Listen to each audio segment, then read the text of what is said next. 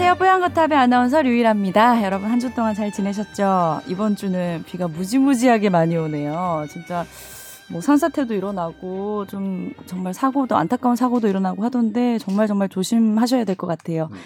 자, 오늘도 역시 조동차 예약 전문 기자와 함께 오늘 좀 특별한 분을 모셨습니다. 대한의사협회 대변인 겸 홍보이사 김대하님 모셨습니다. 안녕하세요. 예, 안녕하세요. 반갑습니다. 네, 저희가 시작하기 전에 이제 간단히 설명을 드리면 네. 어, 의대 증원 공공의대 설립과 관련해서 정부가 7월 23일 날 어, 발표를 했고요. 이에 대해서 이제 의료계가 음, 강경하게 반대를 하고 있습니다. 어, 대한의사협회, 그다음에 대한전공의협회, 뭐 대한개원협회. 사실 의사회의 대부분을 구성하고 있는 어, 회들이 반대를 하고 있고 네. 다만 이제 대한병원협회는 찬성하고 있는 입장이고요. 그런데 이제 축의되는 대한의사협회와 또 하나의 이제 이것을 발제한 정부 측 보건복지부의 양측의 의견을 서로 이제 들어보는 교환하는 시간을 가지려고 했는데 지금 보건복지부 담당 국장님께서 어, 월요일에 회의가 많으시대요 오늘 그래서 끝 말미에 네. 말미에 10여 분 정도 발언할 수 있는 기회를 달라고 말씀하셨고 음. 제가 사전에 일곱 개의 질문을 드렸습니다. 어. 제 오전에 네. 휴일에도 이랬어요. 아, 휴일 근무 수당 신청 안. 했어. 그래서 그렇게 네. 하겠습니다.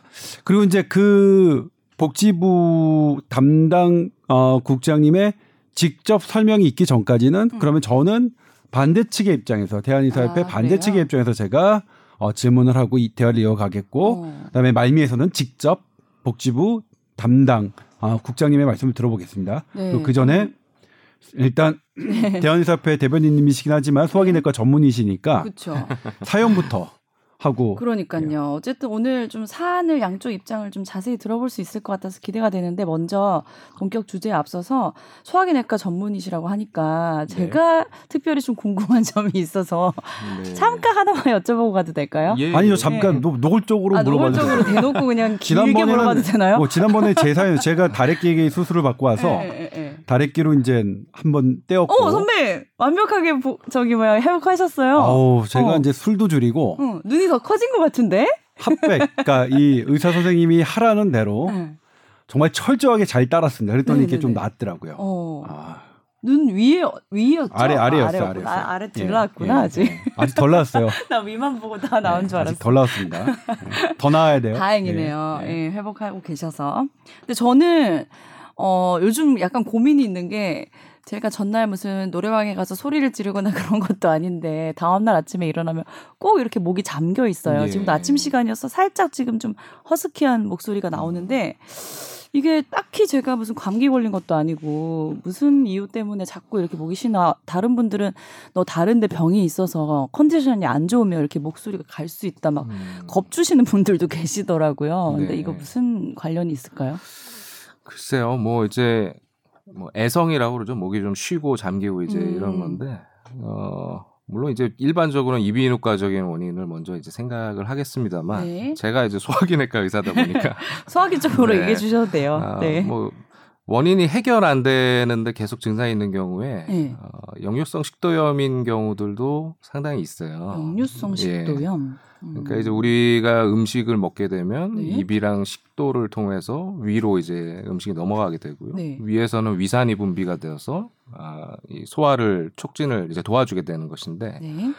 아, 문제는 이제 위산이라는 것은 이제 말 그대로 산입니다. 그래서 음. 어, 우리가 뭐 신트림을 한다든지 뭐 먹다가 음. 토한다든지 이럴 때 보면 시큼한 느낌이 그렇죠. 들잖아요. 이런 산이 이제 아, 이 역류하는 경우가 생긴다는 거죠. 그러니까 식도랑 위 사이엔 사실 이제 정상적으로는 괄약근이 있어가지고 음. 요 괄약근이 사실 조이고 있어서 음식이 내려갈 때 리드미컬하게 이제 이게 열리면서 음식이 너- 내려가고 그 다음에 닫힌 상태로 있어야 되는 건데 네.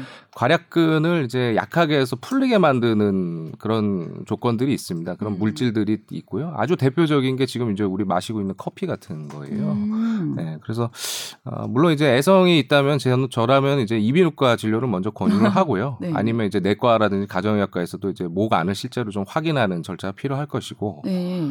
그다음에 이제 다른 증상, 아, 뭐 다른 증상이 같이 동반이 되는지 이런 것도 중요할 것 같고요. 그런데 이제 뭐 예컨대 단순하고 반복적이고 심하지 않은 상태 그리고 목을 진찰했는데 특별한 이상이 없다. 라고 했을 때는 식도염의 가능성을 한번 생각해 볼 수가 있고요. 음. 식도염의 사실 이제 가장 흔한 증상은 이제 뭐 속쓰림 내지는 이제 그 하트번이라고 그래요. 가슴에 이제 통증을 느끼는 예, 어. 확 타는 느낌이 든다는 거죠 말 그대로. 어. 그래서 그런 것들이 이제 가장 시- 흔하고 목에 이물감이라든지 이제 애성을 느끼는 건 그거보다는 이제 이제 목이 좀 잠기고 이런 거는 음, 그것보다는 좀 이제? 예, 그것보다는 조금 이제 덜한 그러니까 음. 어, 덜 자주 나타나는 증상인데 음. 예, 그래서 그런 증상들이 좀 동반된다면 좀 더 가능성이 있을 거고요. 예. 드시는 어떤 평소 습관이랑도 연관이 있습니다. 예컨대 뭐 자기 전에 혹시? 자기 전에 뭘 먹는다든지 아, 이러면은 또 이제 아무래도. 보감이 높아진 상태로 누워 오래 아. 있으면 당연히 역류할 가능성이 높아지겠죠. 아니면 커피, 뭐 초콜릿, 뭐 이런 것들 예, 아주 대표적이고요. 그래서 습관이랑 한번 연관을 좀 지어볼 필요가 있고요. 근데 역류성 식도염은 소화가 안 돼서 이렇게 신물이 올라오지 않아도 역류성 식도염일 수 있는 거예요? 네, 그럴 수 있습니다. 아주 어, 본인이 아까 못 말씀 느낄 수도 있겠네요. 네, 아까 말씀드린 대로 목에 이물감이 있다고 소화하시는데 해결 안 되는 환자분들이 상당히 많거든요. 오. 그러니까 이비인후과도 가보시고 뭐 이것저것 검사도 해보고 음. 네, 그런데 목에 이물감 본인은 뭐가 목에 자꾸 낀 느낌이 드는데 아, 진찰해 보면 아무 이상이 없다 그러고 그러니까 환자는 사실 굉장히 괴로운 거예요. 그러니까 본인은 불편한데 근데 이런 경우에서 사실 이제 식도염인 경우도 상당히 있고요. 근데 이제 음. 불행히도 식도염의 여러 증상 가운데 사실 흔치 않고 약에도 좀 반응을 잘 안 하는 증상이기도 어, 합니다. 그래요? 그래서 큰일이네요. 뭐 역류성 식도염이 우리가 생각한 것처럼 꼭 산 때문에 뭐 속 쓰리고 이런 증상만 있지 않다는 네. 거고요. 뭐 한번 생각해 볼 수 있고 내시경을 해보면 실제로 식도랑 위랑 접합부의 모양을 보고 음. 어, 객관적으로 좀 판단할 수 있는 부분이 있습니다. 저는 아침에 좀 굉장히 일어났을 때 심하고 오후 되면 좀 풀리고 그렇거든요. 반복이에요. 그 밤에 담배를 조금 줄이신 것 같아요. 담배는 뭐 밤에만 피나 뭐? 아닙니다. 이제 류일 아나운서는 네. 어, 담배를 입에 댄 적이 없는 분인데 그 지난번에 한번 우리 최견 아나운서의 그 삑사리 아, 예. 때문에 5월 일 잠깐 말씀드렸지만 저도 그때. 예. 공부해서 아 이 횡격막으로부터 시작되는 음. 어 공기의 흐름을 네. 성대 이후의 기관이 소리로 바꿔주는 그리고 그 거기에 따라서 정확한 어, 음색과 음 높이를 하는 아주 뭐 목소리를 낸다는 건 기적이죠. 그래서 네. 거기에 영향을 주는 모든 요소가 그런 쉰, 쉰 목소리에 관련이 돼 있는데 음. 방금 말씀하신 대로 이제 뭐 그 원인 중에 이비인후과 원인들을 제외하고 어 실제로 제가 이제 취재를 갔을 때 네. 어, 역류성 식도염 취재를 갔는데 그분의 주 증상이 목쉰, 쉬, 목이 쉬는 음. 것인 분들도 있었어요. 그러니까 음. 그런 그런 부분을 말씀해 주신 것 같고 음. 근데 이렇게 역류성 식도염하고 목이 자주 쉬는 분들은 입냄새도 자주 나지 않나요? 뭐 그런 몰아가기 오늘도. 어김없이 네. 몰아가기. 아무래도 네. 이제 뭐 위에서 역류를 하게 되니까 네. 뭐이 위에 있는 냄새도 음. 당연히 좀 올라올 수 있는 부분이 있을 것 같고요. 아까 음. 말씀드린 대로 괄약근이 이제 사실은 이 막아줘야 되는데 이게 풀리면서 네. 벌어지는 일이거든요. 그러니까 산 이외에도 뭐 일부 음식물이 역류한다든지, 예, 뭐 아니면 말씀하신 대로 뭐 이런 냄새 같은 것들 같이 동반될 수 있는 가능성이 있죠. 음.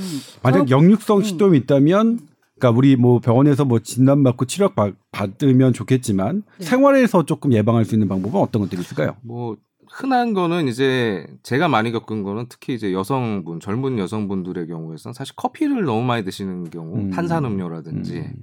아니면 이제 밤에 어, 주무시기 전에 이밤 시간대 두세 시간 정도는 사실 아무것도 안 먹는 게 제일 좋은데 뭐 과일이나 물 같은 거를 좀 많이 음. 드신다든지 뭐 이런 경우들이 많더라고요. 아. 그래서 술도 해당되는 거죠. 아, 그렇죠. 네. 술도 물에 들어가니까. 맞습니다. 그또 맥주는 탄산 음료에. 들어가고. 원인의 가닥이 좀 잡혀가네요. 아, 저는 근데 주변 사람들이 항상 저한테 지적하는 제가 좀 고치고 싶은 습관이 하나 있는데 그렇게 한숨을 제가 잘 쉬어요. 근데 다른 사람들 보면 뭐 너 고민 있냐 그러는데 사실 제가 여기 좀 갑갑함을 좀 잘 느껴서 저는 호흡기가 좀 약한 건가 폐활량이 약한 건가 했는데 이것도 좀 혹시 역류성 식도염이랑 음. 관련이 있을 수도 있나요? 아까 말씀드린 대로 가슴의 불편함을 호소하는 경우가 상당히 많습니다. 근데 지- 아, 제일 많은 건 이제 통증이에요. 제일 많은 건 통증, 타는 네. 느낌이라고 표현하는 경우가 제일 많고요. 답답하거든요. 근데 이제 가슴이 답답한 거는 사실 뭐 이제 표현하시기에 따라서 상당히 이제 음. 다르거든요. 이게 심장 원인인 경우도 있을 수 있고 정말로 폐나 호흡기 문제일 수도 있는데 이제 아무래도 특별한 기저질환이 없고 평소에 젊고 이제 건강한 분이라고 한다면은 우선적으로는 이제 아마 식도염이나 아, 이런 소화기적인 것을 생각해 볼 수 있을 것 같고요. 그렇지만 증상이 이제 지속이 된다거나 아, 좀 점점 심해진다.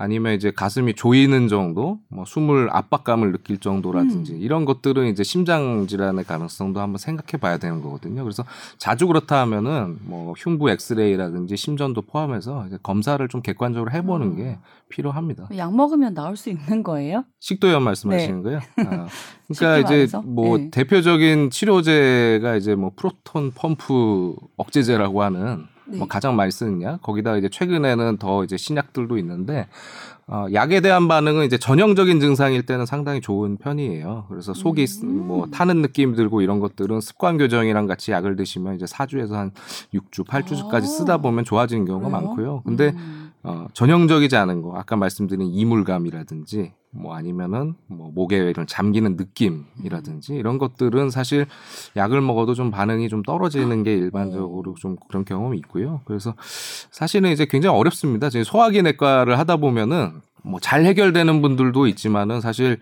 여기저기 다니면서 이약저약도 음. 써보고 별거 다 해보시고 안 되면 한의원이나 뭐 이런 거. 분들 정말 고생하시던데요. 맞아요. 그러니까 네. 잘 안는 분, 안 나는 분들은 정말 네. 고생을 많이 하시고요. 정말 답답한 건 이제 의사들이 이것저것 다 해봤는데도 이제 음. 안 되니까 뭐 어떤 경우에는 이거를 이제 뭐 어떤 정신과적인 문제로 생각을 해서 어. 아, 이런 뭐 그런 치료나 상담을 권유하기도 하는데 네.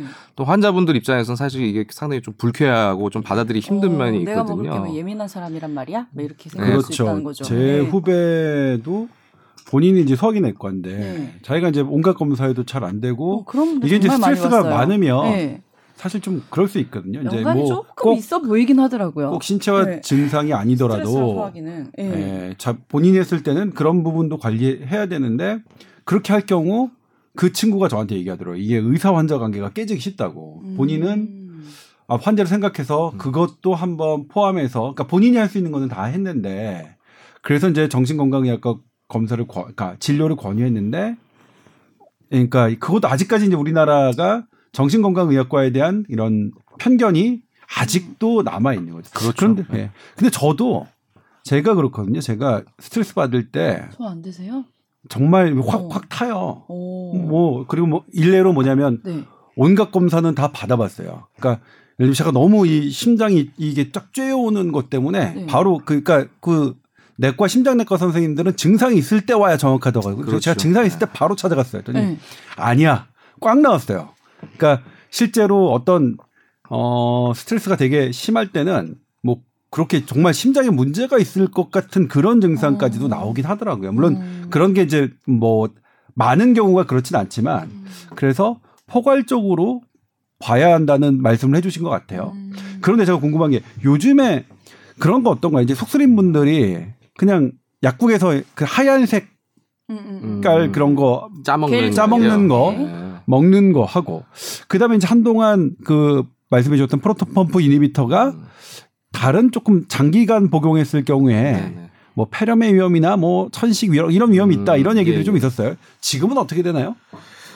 아, 뭐 말씀하신 것들이 일단은 다 맞습니다. 그러니까 첫 번째로 이제 제산제, 짜먹는 제산제는 이제 워낙에 이제 오랫동안 사용해 온 약이고요. 사실은 이제 어, 짜먹는다는 데서 이제 환자분들은 싫어하는 경우도 있어요. 그 특유의 맛이나 이런 음. 것 때문에. 근데 위안을 얻기도 한데. 네, 근데 반대로 네. 그개 뭐라고 하는 약이 있지 않습니까? 네. 짜먹는 약인데 그것도 예. 그런 것처럼 가지고 다니다가 뭔가 응급 조치하듯이 그쵸. 그걸 벽을 싹 보호해 네, 줄 그런 그게 들어가면 왠지 네. 어, 위에를 정말로 싹싹 덮어주면서 안것 아플 것. 같은 네, 네.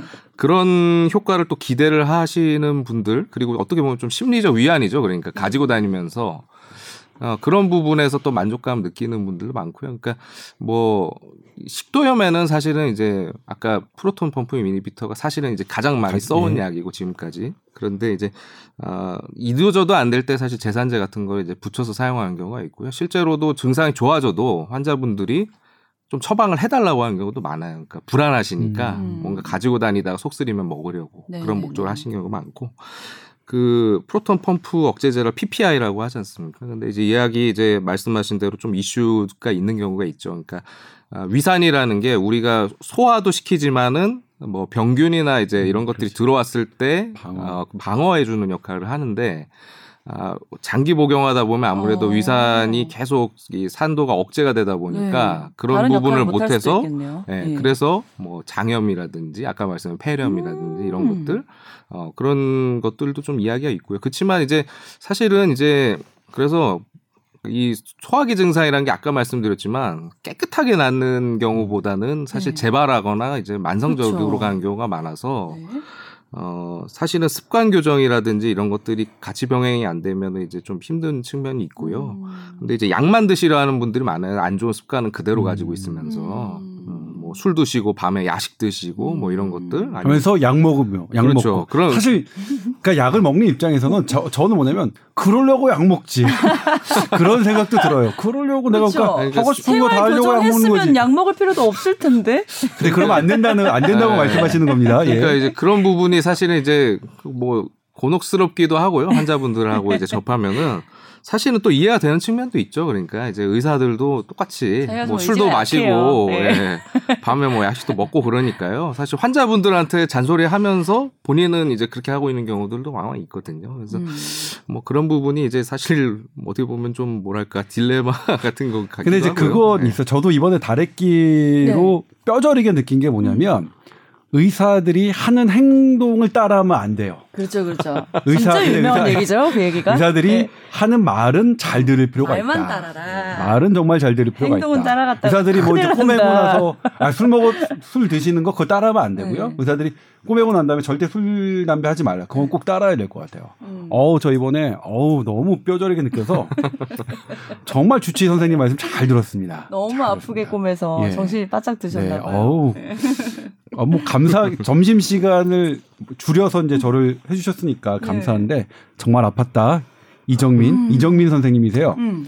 예. 감사 인사 한번 다시 이정민 전해드리죠. 예. 올해만 저한테 두 번 다래끼 치료를 해주셨는데, 아? 네 벌써 감사드리고요. 감사드리고 예. 그리고 환자들한테 잘하시는 모습 보고 저는 항상 늘 응원드린다는 말씀. 예. 아, 훈훈하네요. 어, 예. 음. 그 계신 곳이 종로에 있는 서울 공안과 음. 예. 어, 에서 근무하고 계십니다. 어, 알겠습니다. 좀 생활 습관도 좀 바꾸고 약물 치료도 가능하다는 점 참고하겠고요. 자, 앞서 말씀드렸던 것처럼 대한의사협회가 뭐 의대 증원부터 시작해서 여러 가지 사안을 반대하면서 오는 14일에 총파업을 예고했거든요. 자세한 이제 내용이 어떤 건지 좀 전반적으로 정리 한번 해주세요. 예. 네, 이게 뭐 사실은 좀 주제가 다양한 것들이 한 번에 이제 좀 몰려 있는 문제입니다. 그러니까 네. 아, 아까 이제 조동찬 기자님께서도 말씀해 주셨는데 최근에 이제 당정이 의대 정원을 확대하는 안을 발표를 했죠. 그러니까 의사 인력을 충원하는 안이고 네. 뭐 배경으로서 이제 코로나19 상황에서 공공의료의 어떤 중요성이 부각이 음. 되었다. 그리고 또 의사 인력을 충분히 음. 준비를 해야 이제 이런 제2, 제3의 이런 위기를 네. 극복할 수 있다. 뭐 음. 이런 내용이고요. 그런 내용이라면 그냥 얼핏 생각했을 때는 예, 틀린 예. 말은 아닐 것 같다 이런 생각이 그렇죠. 드는데요. 예. 예. 들어, 듣기엔 상당히 이제 좋아 보이는 게 네. 그렇죠. 뭐 국가적 위기를 대비하기 위해서 음, 음. 어, 준비를 하겠다라는 거니까 뭐 마치 무슨 10만 양병설을 하듯이 굉장히 이제 좋아 보이는 느낌은 있는데요. 네. 근데 이제 그게 그렇게 간단하지 않다는 것이 문제인 거죠. 뭐 음. 예를 들어 의사를 양성하는 일이 아, 예컨대 그냥 간단하게 뭐 학생들한테 자리 만들어주고, 그러니까 강의실 아. 만들고 강의만 해주면은 의사가 양성이 된다든지 아니면은 의사를 뭐 이렇게 많이 배출을 해도 네. 실제로 어 이점만 있고 별로 부작용이 없다든지 뭐 이렇다면은 당연히 모두 음. 찬성을 할 텐데요. 네. 어, 지금 이제 400명을 증원하는 내용을 살펴보면은 이렇습니다. 300명을 아, 지방에 네. 예, 지방의 의력 인, 그 의사 인력이 도시보다 적기 때문에 음. 아, 300명을 지역 의사라고 해서 어, 졸업한 이후에 10년 동안 아, 특정 지역에서 이제 근무하도록 의무화를 하겠다라는 거고요. 어.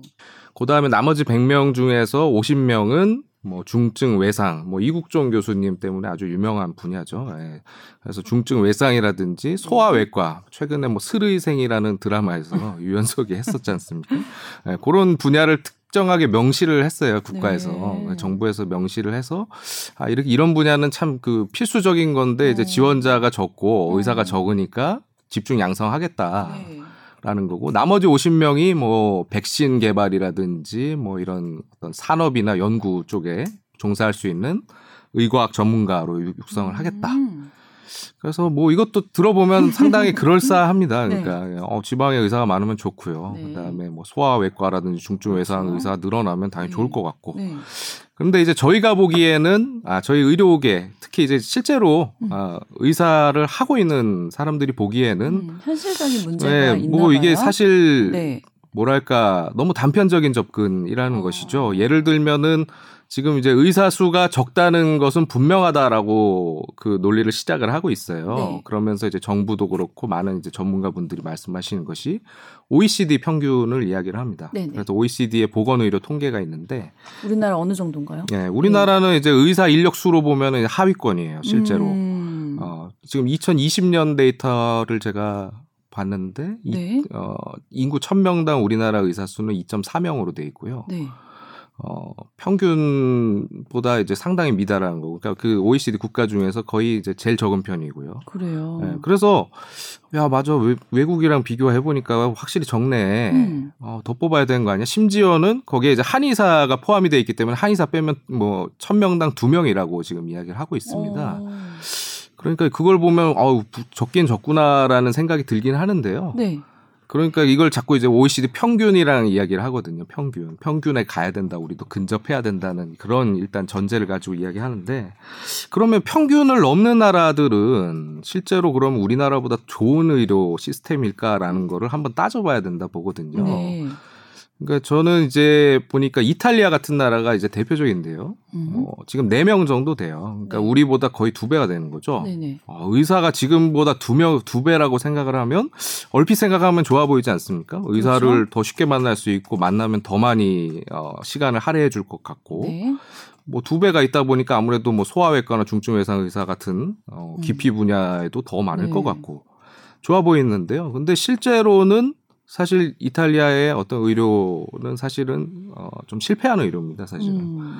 어, 내용을 좀 살펴보면요. 실제로 숫자는 4명이지만 음. 예, 공공의료 분야가 심지어는 이탈리아는 굉장히 활성화돼 있어요. 그러니까 대부분의 의사가 공공에 소속이 된 공무원 의사거든요. 네. 그러니까 어떻게 보면 우리가 지금 지향하는 방향이랑 맞는 겁니다. 의사 수도 음. 더 많고 네. 그다음에 공공 분야에. 종사하는 의사도 많고. 네네. 근데 잘 아시지만 좀 코로나에서 사실 굉장한 피해를 많이 입은 나라가 지금 이탈리아거든요. 그럼 왜 그럴까를 따져봤을 때, 아, 이 나라는 사실 이제 공공이란 이름으로 하면서 의사 처우가 이제 부족한 부분이 많고요. 그러니까 쉽게 말해서 의사들의 어떤 임금이라든지 근무 여건이 상당히 열악하다는 거고요. 그래서 우수한 인재들은 자꾸 이제 뭐 영미권으로 자꾸 빠져나가는 것이고, 그러다 보니까 해외에서 받아들이는 의사들이 계속 채우는 상황이 있고, 음. 네. 그리고 어. 뭐 그렇다 보니까 지금 코로나에서 이런 일이 있었습니다. 그 코로나 이탈리아의 뭐 의사는 아니지만 간호 인력이 이제 그 인터뷰를 했거든요. 아, 울면서 눈물을 흘리면서 어제도 못 쉬고 아, 어제도 잠을 못 잤고 뭐 이런 이야기를 하면서 너무 힘들다 코로나 상황에서 이런 인터뷰를 해서 그게 이제 어그 방송으로 해가지고 전 세계에 송출이 됐는데 사실 우리나라의 의료인들은 보면서 조금 의아하다고 생각했어요. 왜냐하면은 어, 우리나라 의사들이나 간호사들이 보기엔 너무 당연한 거거든요. 전날 음. 밤새고 다음날 또 출근하고 이런 것들이. 그러니까 사실 그 나라의 의사들은 사실 평상시에 어, 역치가 그러니까 말 그대로 네. 좀이 뭐 방송이다 보니까 그렇지만은 음, 맞으면서. 맞으면서 네. 버티는 능력 뭐라고 그러죠? 갑자기 기억이 맷집. 안 나요. 어, 맷집이 상당히 부족한 거예요. 아, 그러니까. 네. 그러니까 평소에도 환자를 많이 안 보는데 익숙해져 있고 그러니까 효율성이 많이 떨어지고요. 음. 그러니까 그런 내용들은 사실 그 숫자 4명이라는 거에는 안 드러나는 거거든요. 그래서 음. 보건의료 이 통계를 볼 땐 사실 그 나라의 의료 제도라든지 음. 아니면 의료 문화 또 의사들이 진료하는 어떤 진료 강도라든지 이런 것들을 종합적으로 보고 판단해야 되는데 지금 우리는 모든 분들이 이야기하는 게 OECD 통계예요. OECD 평균에 너무 못 미친다. 그러니까 적다라는 건데 그런 부분에서 저희는 이제 OECD 통계가 자꾸 이제 어떻게 보면 왜곡된다라고 좀 보고 있는 거고요. 어, 실제 대책을 보면은 지방에 300명 뭐 육성하고 이런 거 좋지만 10년을 지금 의무화한다라고 하고 있거든요. 예를 들면 뭐 경상북도에 10년간 근무해라 이런 식이겠죠.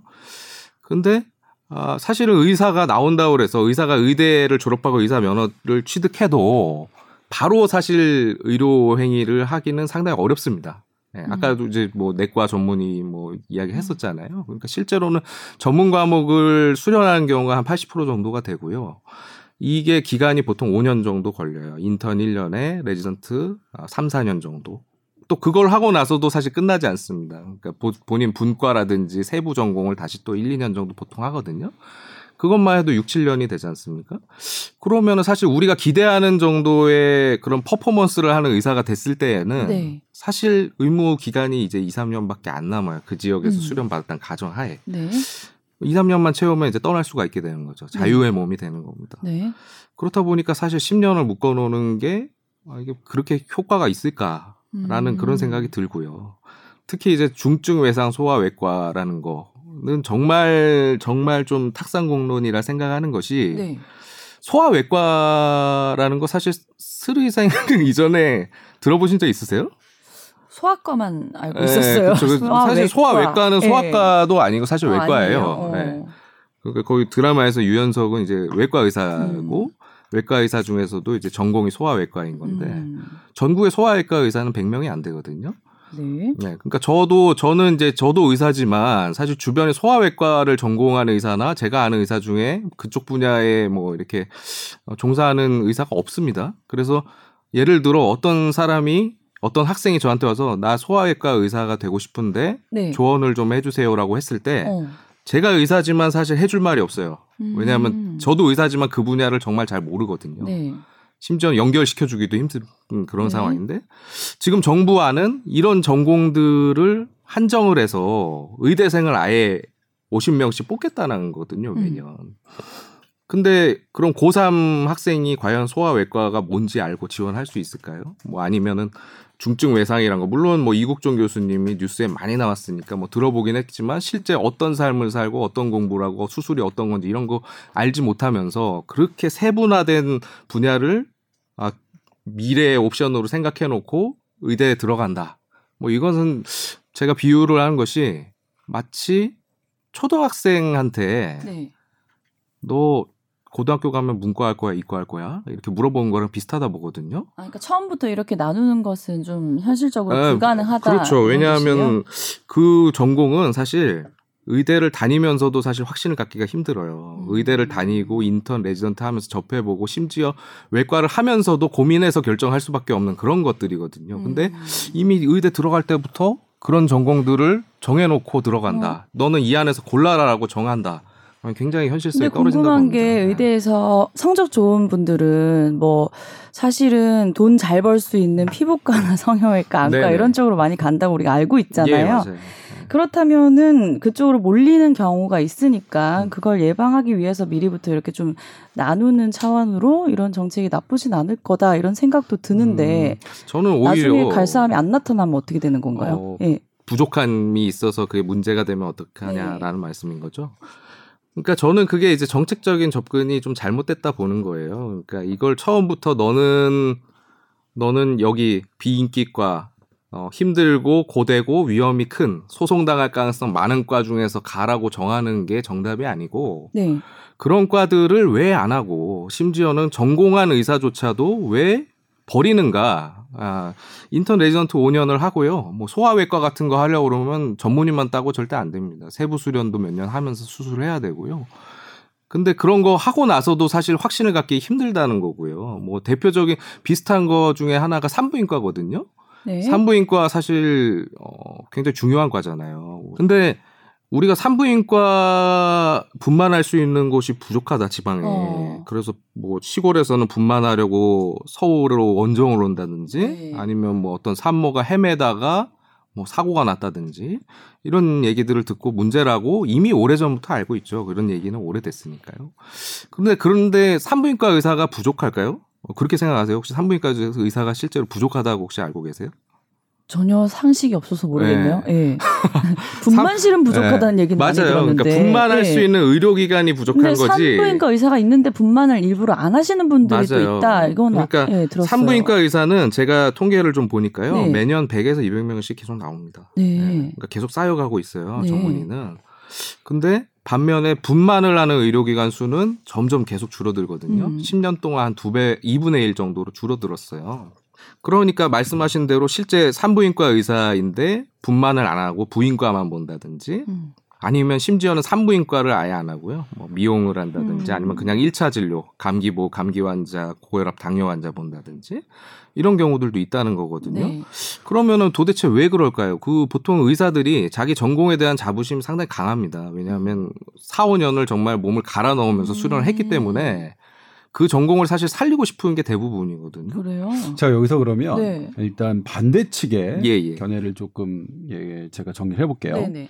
일단 어 현재 국민의 입장에서 보면 의료계 입장에서 보면 현재 필수 의료과가 부족한 게 의사 수가 부족한 게 아니라 의사들이 그 소아외과나 뭐 산부인과가 본인의 어 진료 과목을 어 충분히 의사의 소신껏 진료할 수 없는 환경이기 때문에 그렇다는 거고 그래서 그 제도가 바뀌지 않으면 어 아까 의사 수를 늘려봤다 소용이 없다고 말씀하시는데 네. 국민들 입장에서 보면 뭐냐면 어쨌거나 지금 현재 분만하는 산부인과 의사 적고 수술하는 소아외과 의사 적고 특히 의료 취약 지구에서 현재 활동하는 의사 수가 적기 때문에 현재 불편하다. 음. 그러니까 그런 게 장기간 지속돼 왔다. 음. 그러니까 무언가는 나와야 된다라고 얘기, 얘기하는 거고요. 그다음에 이번에 또 중요한 건 뭐냐면 보통은 의료계에서는 이런 거가 왔을 때 한 목소리를 내왔는데 이번에 병원협회가 다른 목소리를 냈습니다. 병원협회는 정부가 연간 400명 의대 정원을 하기 증원을 하기로 한 것에 대해서 뭐라고 했냐면. 충분치는 않다. 음. 오히려 더 많이 뽑아야 된다. 그렇죠. 라고 했는데 그런 이면에서 왜 많이 뽑아야 되느냐 제가 물어봤어요 병원협회 그랬더니 뭐라고 말씀하셨냐면 물론 이거 제 개인적인 생각은 아닙니다 개인적인 네. 생각은 아닙니다 어쨌든 이제 이게 지금 이게 네네네. 어 균형 있게 좀 가야 되니까 예? 뭐라고 말씀하시냐면 일단 충분히 어 인원수가 충분히 돼야 뭔가 운영이 되는데 음. 무엇을 해도 안 되는 시기가 20년, 30년 지속된 것은 음. 수와 수가 적다는 걸 의미한다. 물론 어 이게 코로나19를 대구하는 것들은 사실 좀 말이 안 돼요. 그러니까 예를 들면 코로나19는 우리나라가 2.3명, 2.4명이잖아요. 우리나라보다 이 의사 수가 많은 10만 명당 두 배, 세배 되는 어 나라들이 음. 코로나 피해가 우리나라 10배, 수, 수십 배, 수백 배가 됐거든요. 네네. 그리고 영국 같은 경우에도 그러니까 영국 그 란셋의 편집자가 영국 내셔널 헬스 시스템이 스캔들이다. 코로나19에 거의 대응하지 못했다고 했어요. 그러니까 그런 나라들, 코로나19랑 잘못된 나라들을 근거로 하는 것은 저는 그거는 이제 공부하지 않는 학자들이 음. 그렇게 업데이트하지 않고 하는 것 같고요. 하지만 이거 현재 어쨌든 국민들 입장에서 보면 고착화가 돼 있어. 요 어쨌거나 의사들은 의사들 입장, 어, 뭐 나름 이해가 가. 정부는 뭐 그 얘기를 들어서 지금까지 안 해왔는데 어쨌든 지금까지 해결이 안 됐다. 그러면 일단 방법은 일단 인원수부터 많이 늘려서 늘려놓고 그 다음에 그런 거 생각해 보면 해야 되는 거 아니냐 이런 이렇게 말씀을 하시거든요. 네. 그러니까 예를 들면 지금은 가장 중요한 차이가 병원 협회 가, 가, 가 되게 커다란 축인데 병원 협회에서 지금 하신 말씀 일단 어 병원 협회는 그렇게 코로나19랑 이렇게 비교하지는 않았어요. 예. 그런데 어쨌든 이런 고착화된 문제를 하나의 숨통을 트이는 첫 단추로서 의대 종원은 어 충분히 늘려야 된다. 요 주장에 대해서는 어떻게 생각하십니까? 일단은 이제 아마 이 방송을 듣는 분들 중에 병원협회라고 하면 사실 조금 와닿지 않는 분들이 많이 계실 것 같아요. 네. 그러니까 의사협회에 대해서는 비교적 잘 아시는데요. 그러니까 의사들의 말 그대로 모임이니까 병원협회라고 하면은 어, 뭐 뭔가 의협이랑 비슷한 느낌도 좀 있고 뭐 좀 낯설어 하실 것 같은데 병원협회는 사실 회원이 의사가 아니라 병원입니다. 그러니까 말 그대로 음. 병원들의 협회인 거예요. 이거는. 음. 근데 이제 실제로 뭐 병원이 뭐 회의를 하는 거 아니까 병원의 경영자분들의 모임이라 보면 되는 거죠. 네.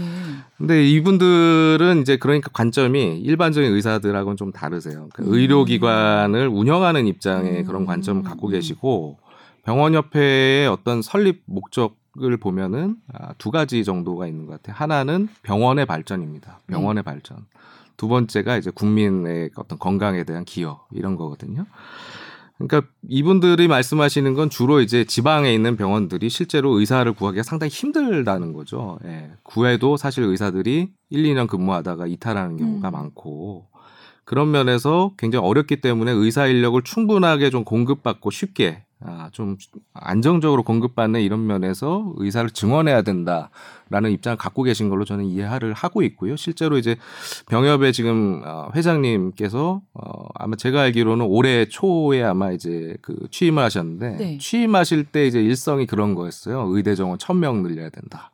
라는. 예. 그러니까 지금 정부안이 400명 늘리는 거로 시작을 했으니까 그게 이제 어떻게 보면 1000명은 훨씬 많은 거죠. 두 배 이상이죠. 그러니까 그런 관점에서는 이제 뭐 정부의 정책을 환영하고 어떻게 보면 그게 미흡하다라고 어, 이야기할 수 있는 부분인데 아 근데 이제 저희는 이제 말씀드렸지만 그거는 지극히 이제 경영자적인 입장이라고 봅니다. 제가 뭐 하나 예를 좀 들자면요. 과거에 어뭐 제가 실명을 언급하긴 좀 그런데 어, 우리나라에서 아주 그 대표적인 어, 학자시고 또 병원장으로도 유명하셨던 어떤 분께서 어, 인터뷰하신 걸 제가 본 적이 있거든요. 그때 이제 의대 설립에 관한 그런 내용이었어요. 그것도. 근데 이분이 뭐라고 하셨었냐면은 병원을 운영하는데 가장 효과적인 것은 의과대학을 설립하는 것이다. 라고 하셨거든요. 음. 그게 무슨 얘기냐면은 병원에 일할 수 있는 전공의를 연결시킬 수 있는 의과대학을 갖는 게 병원을 경영하는 분들 입장에서는 가장 효율적인 방법이란 거고 실제로 최근에는 뭐 전공의가 뭔지 이제 최근에는 이제 많이 아실 거예요. 그러니까 병원에 가면 있는 젊은 의사들 레지던트 1년 차, 2년 차, 3년 차 이렇게 주치의하는 그런 선생님들인데 어, 이 선생님들이 사실은 이제 물론 이제 자기가 원해서 다른 병을 가기도 하지만 대개는 모교, 의과대학에 딸려 있는 모교병원으로 가는 비율이 제일 높거든요. 그러니까는 어, 의과대학을 설립을 하면은 거기서 자연스럽게 어떻게 보면 노동력이 쉽게 공급되는 측면이 있는 겁니다. 근데 과거에 이제 아주 유명하시고 이제 우리 나라에서 그 대표적인 병원의 병원장까지 역임하신 분이 아, 그런 말씀 하신 인터뷰를 제가 본 적이 있어요. 근데 아마도 그런 관점이 아닐까라는 생각이 듭니다. 그러니까 의과대학 지금 정원 확대에 있어서 어, 적극 찬성하고 이게 부족하다고 하시는 분들 중에 시민사회가 또 있잖아요. 예, 진보 성향의 이런 시민사회에서 또 소비자 단체에서는 이것만으로 부족하다라고 지적을 하고 있는데 이분들이 주장하시는 것들 중에 제가 좀 공감 갔던 것 중에 하나가 그 부분이거든요. 현재 안은 어, 일반 의과대학에다가 정원을 그렇게 분산을 시키게 되면 사실상 아, 그 사립병원들의 노동력을 제공해주는 역할밖에는 못할 것이다. 그래서 이분들은 별도의 공공의대로 다 빼야 된다는 식의 주장을 하시더라고요. 근데 뭐 제가 그분들의 주장에 전적으로 공감하진 않지만 어, 상당히 일리가 있다고 느꼈던 게 그 부분입니다. 그러니까 어, 병원의 입장에서는 아무래도 어, 의과대학의 정원이 늘어나면은 거기에 연결돼 있는 병원들이 좀 더 안정적으로 인력을 수급할 수 있는 부분이 있고요. 그다음에 이제 필수과로 이제 이렇게 뭐랄까요 필수 과목의 특징 중에 하나가 사실 개원하기가 좀 힘든 부분이 있어요. 그러니까 스페 그러니까 이 뭐라고 하죠? 그렇죠. 예. 아주 그 스페시픽한 그런 분야일수록 사실 혼자 할 수 없고요. 시스템이 네. 받쳐주지 않으면 예컨대 중증 외상을 이국종 교수님이 어, 개원해서 할 수는 없잖아요. 예, 그렇죠. 대형 병원이 있고 중환자실이 받쳐줘야 되고 네. 다른 탁과들이 받쳐줘야 가능한 거거든요. 그러니까 그런 성격을 감안하면 이런 인력들이 늘어나면 음. 자연스럽게 음. 아, 병원급의. 의사가 늘어날 거다 이런 음. 관점에서 아마 보시는 게 아닐까 그렇게 생각합니다. 근데 그런데 그럼에도 불구하고 네. 어, 지금의 현황에 대해서 그러면 의료계 의사협회는 어, 어떤 조치를 해왔느냐? 그러니까 하나의 축으로 그러니까 예를 들면 뭐 의사협회가 주장하듯이 정부가 방임했다. 그리고 근데 똑같은 입장이에요. 의료 의료 의사의 공급자적 측면에서 의사협회 의료계도 음. 똑같이 방임해왔다. 이렇게 이제 우리가 왜곡돼 있는 거죠. 그러니까 저는 지금 이제 뭐 이 병원협회 같은 경우에는 다른 나라와 네. 비교하지는 않았습니다. 사실 다른 나라와 비교하면 우리나라의 모든 건강 지표들은 우수해요. 그리고 이번에 코로나19 팬데믹도 우리나라는 우수하기 때문에 다른 나라랑 비교하는 거는 비교하면 안 돼요. 비교하면 뭐냐면 결론은 그냥 우리 이대로 그쭉 가자가 되거든요. 네. 그러니까 다른 나라랑 비교하는 게 아니라 우리나라만 놓고 봤을 때 예. 분명히 뭐 강원도에 사시는 분 저기 뭐 전라도 경상도 시골에 사시는 분들 섬 지역에 사시는 분들 필수 의료에 대해서 지금 여전히 그러니까 어 수십 년간 어 십수 년간 여, 여전히 고통받고 음. 계시거든요. 조금 네. 요즘에 조금 낮았다고 하지만 음. 그러니까 그런 부분에 대해서 어 외부의 이런 조정이 들어오기 전에 음. 의사협회에서도 미리 했어야 되는 거 아니냐 이 안을 음. 예를 들면 그리고 어 물론 정부가 왜 400몇 명이고 4천 명인지 왜 그런지 잘 모르겠지만 네. 그럼에도 불구하고 그러면 의협에서 어떤 의료계에서 어 어느 정도가 더 아니다 그래서 이런 걸 하기 위해서 이런 어떤 방안들을 선제적으로 하지 못한 것도 사실이다 이런 비판도 있는데 네, 예. 그런 비판은 겸허히 수용합니다. 그러니까 그런 부분에서 사실 좀 부족한 면이 분명히 있었던 게 맞고요. 어, 물론 이제 저희 협회에서 뭔가를 이렇게 주장을 하면 잘 아시겠지만 기승전 숙가하다라고 비판을 많이 받습니다, 네. 저희가. 근데 예컨대 이제 그런 부분이죠. 그러니까 저희가 지방이라든지 아니면 전공에서 이런 의료 인력 불균형이 일어나는 근본적인 이유 중에 하나로 이제 제시하는 것이 결국 처우라든지 수가의 문제로 귀결이 네. 되는 부분이 있거든요. 그래서 사실은 이제 뭐 수가를 저희는 이제 정상화 내지는 아, 좀 합리적으로 개선해야 된다라는 부분을 계속 주장을 해온 부분이 있는데 사실 어떻게 보면 매일 같은 말만 하는 것이고 그런 부분 그러니까 말씀하신 취약지라든지 뭐 정말 어떤 사고가 발생한 이런 거에 대해서 의료계 자체적으로 어떤 대안을 제시를 하지 못했다. 그리고 뭔가 어, 유도하는 회원들을 상대로 해서 취약지라든지 뭐 이런 분야로 갈 수 있도록 유도하는 이런 노력을 자체적으로 한 적이 없다라고 네. 하신다면 사실 좀 미흡했던 부분이 있는 거는 충분히 인정할 수 있고요, 저희도. 음. 다만 이제 어, 이런 겁니다. 그러니까 어, 결국에는 이 문제가 해결되려면 아까 말씀드린 의료 수가 부분을 건드리지 않을 수가 없을 것 같고요. 또 한 가지가 이제 의료 전달 체계라는 부분이죠. 그러니까 어, 쉽게 얘기하면은 어, 우리가 의료 전달 체계가 확립이 됐다라고 말하기 위해서 다시 말해서 어, 큰 병원으로 쏠리는 이런 현상들을 개선해야 된다는 거거든요. 뭐 예를 들면 시골에서도 하루 종일 KTX 타고 오셔가지고 택시 타고 서울 아산병원, 삼성병원 가서 진료 5분짜리 진료받고 다시 또 하루 종일 돌아가시고 이런 것들이 사실 개선돼야 된다. 그러니까 두 가지 부분, 아, 의료 수가라든지 의료 전달 체계. 근데 이게 아- 잘 아시겠지만 사실 굉장히 어려운 문제고 어, 어떻게 보면은 사회적인 합의가 전제되지 않으면 하기 어려운 문제거든요. 예를 들면은 어, 의료 전달 체계를 사실 사실 의료계만 주장한 게 아니고요. 정부에서도 계속 대책을 내놨습니다. 잘 아시겠지만. 그건 이제 저희가 같이 한 부분들도 있어요. 실제로 지난해에도 아, 같이 의견을 모아가지고 음. 뭐 이런 계획들을 상의를 했었고, 음. 어, 그런데 사실은 어, 가장 제일 중요한 것들이 빠져 있습니다. 무슨 이야기냐면은 어, 우리나라 의료제도의 어떤 어, 소비자들, 환자들이 만족하는 면이 있다면 그 중에 하나가 선택권입니다. 그러니까 예, 내가 원하면 언제든지 어쨌든 서울에 있는 큰 병원의 유명한 교수님 진료를 어떻게든 예약해서 갈 수 있는 시스템이고요. 네. 원하면은 뭐 어떻게든 본인이 원하는 의사 만날 수 있는 시스템이거든요, 우리는. 근데 사실 이게 우리나라가 아닌 다른 나라에서는 사실 그런 어렵죠. 경우는 없어요, 음. 사실은.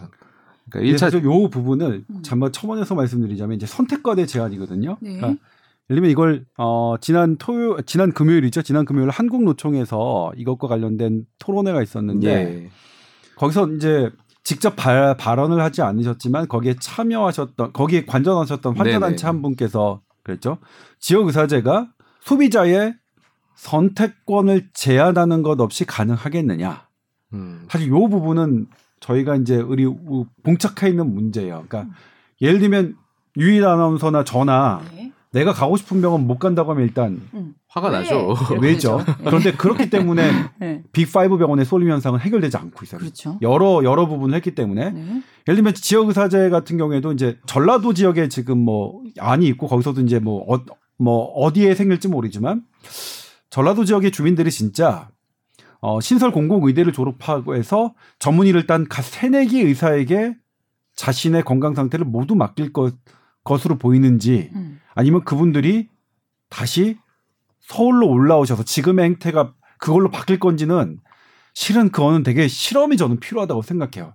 일단 음. 어, 외견상 지금까지 우리 행태를 보면 음. KTX가 생기고 난 다음에 음. 경북 지금 아무리 신설 공공 의대가 생긴다고 해서 경북대 음. 전남대병원만큼 훌륭해질 수 없거든요.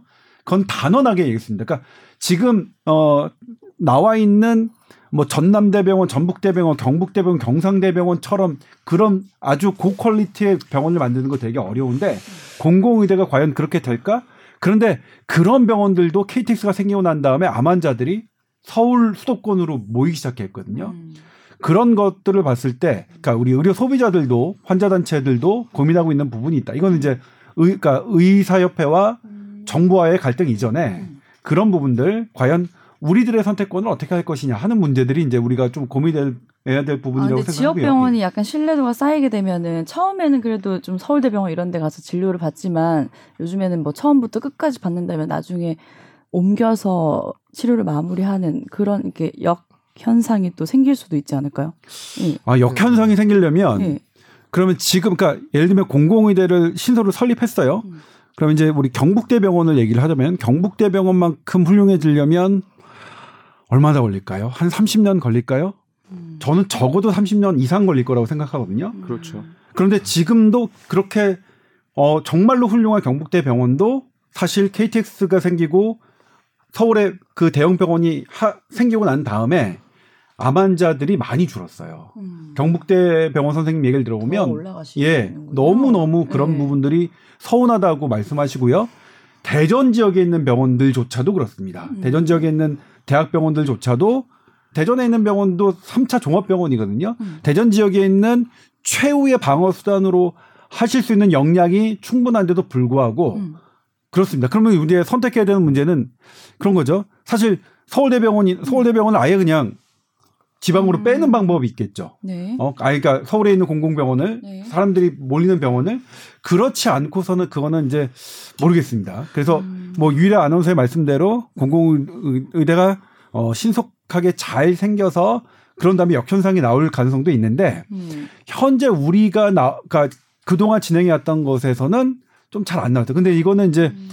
결국 이거는 우리 의료 소비자가 조금 선, 선택 우리끼리의 문제죠. 우리가 이제 그야말로 큰 병원들을 가장 응급하고 중한 환자로 어 시간을 단축시키려면 우리가 조금 덜 중한 화- 그런 병일 때는 스스로 좀 우리의 그 자유권을 진료권을 조금 어, 어, 제, 제약하는 문제에 대해서도 음. 생각한 다른 나라들은 사실 선택권이 없는 나라들이 많습니다. 그런 음, 경우에 음, 그뭐 그런 음. 부분이 있다. 음. 네. 뭐 제가 이제 또 드리고 싶은 말씀은 이게 그렇다고 해서 이제 파업할 수 있는 명분까지 음. 되느냐. 음. 어?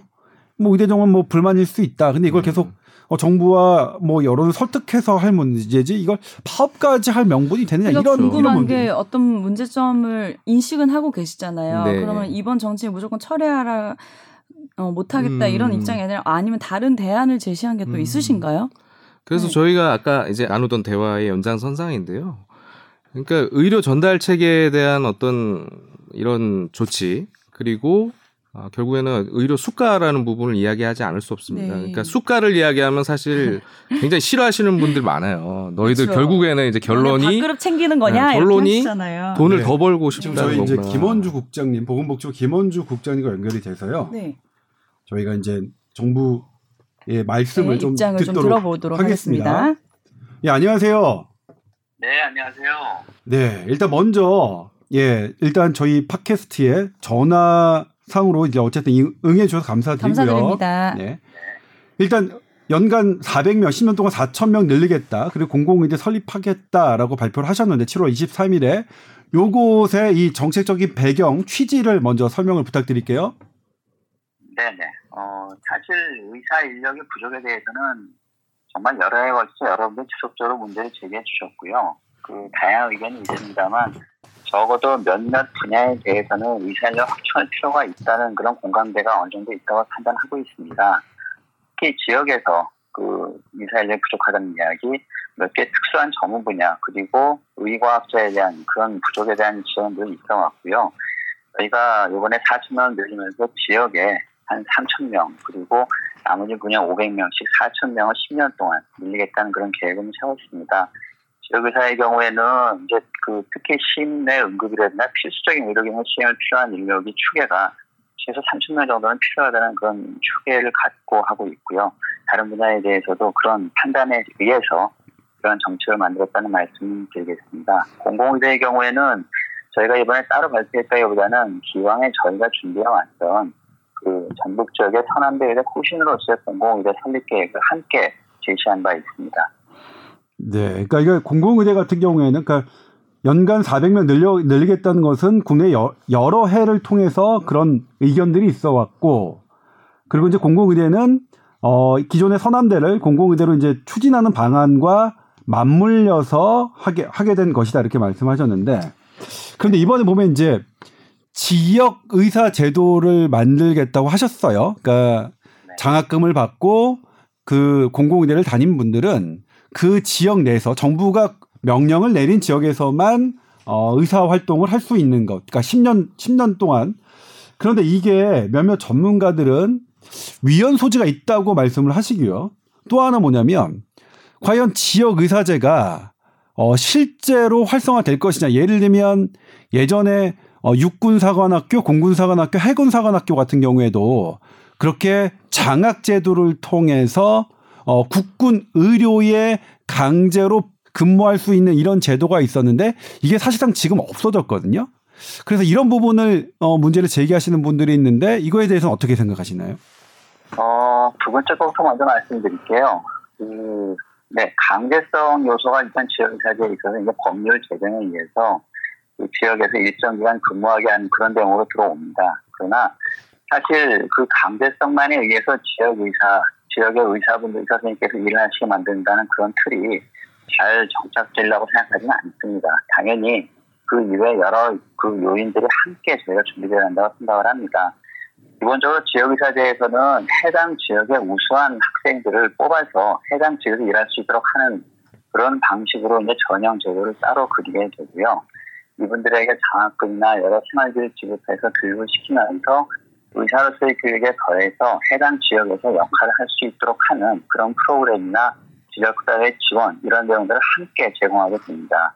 이분들이 일정 기간 의무 근무를 마친 이후에도 저희의 바람은 근무 기간을 넘어서 계속 그 지역에 더 잡고 일할 수 있도록 하는 그런 틀을 그 저희 부와 지역 사회와 학교가 같이 그리고 그분들과 함께 머리를 맞대고 만들어 나가는 그런 것이 가장 바람직한 틀이라고 보고요.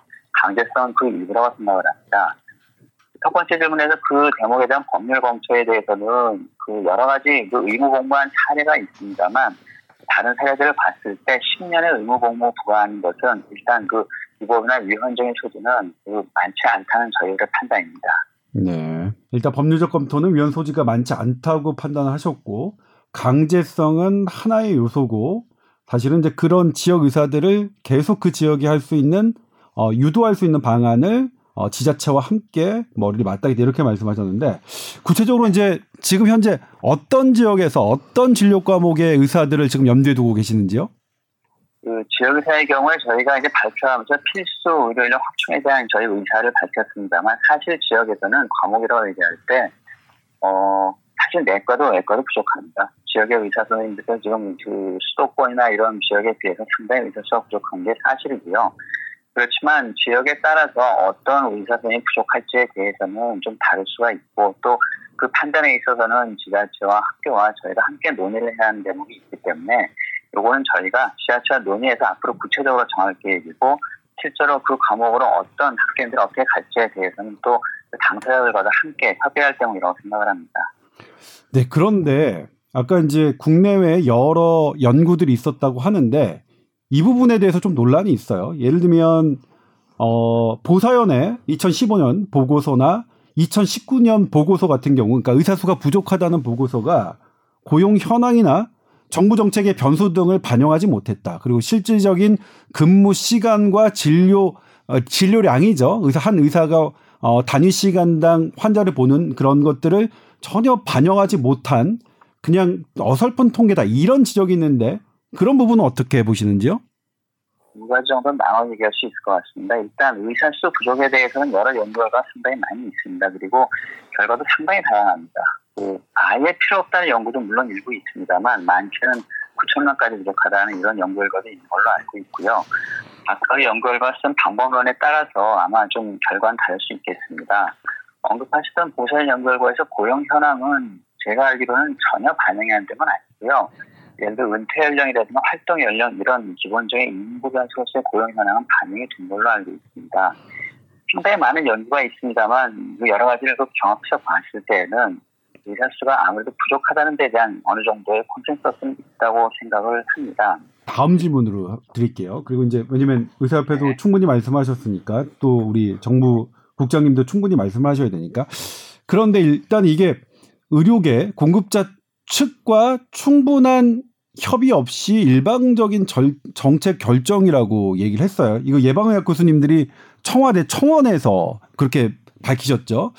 그리고 지금 뭐 아시겠지만 보도를 통해서 전공의들이 8월 7일 전면 파업하겠다고 했고요. 그다음에 의사협회도 8월 14일 전면 파업하겠다고 의료계에서 이제 어, 강경한 단체 행동을 예고했는데, 그러니까 두 가지 질문이에요. 일방적인 정책 결정이다.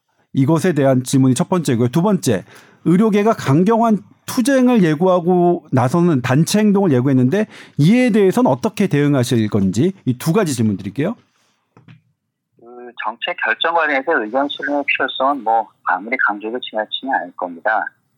어, 모르겠습니다. 그 의료계 입장에서 이제 만족스러울 만큼의 의견 수렴이 되지 않았다고 생각할 수 있다는 점 뭐 충분히 인정할 수 있겠습니다만 그러나 저희들 나름대로는 사실 코로나 이후도 아닙니다. 이 의대 정화자 문제 제기는 상당히 오래전부터 있어 왔고 그 이전부터 계속해서 의견을 수렴하고 특히 이제 많은 분들이 수에 주목을 하고 있습니다만 정원 늘리는 것 이상으로 중요한 거는 그 늘어난 정원을 어떻게 활용하고 어떤 분야에서 이분들이 일하시게 그 편안하게 일할 수 있게 하는 것이 더 중요한 결정이라고 보고 이런 모든 측면에서 계속해서 의견을 수렴해 왔다는 말씀을 드리겠고요.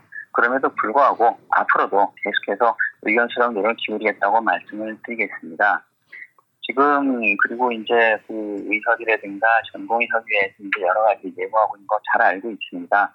기본적으로 저희는 대화 계속 시도할 것입니다. 지금까지도 그렇게 해왔고 또 여러 여러 채널 중에서 대화는 사실 계속 있어왔다고 생각을 합니다.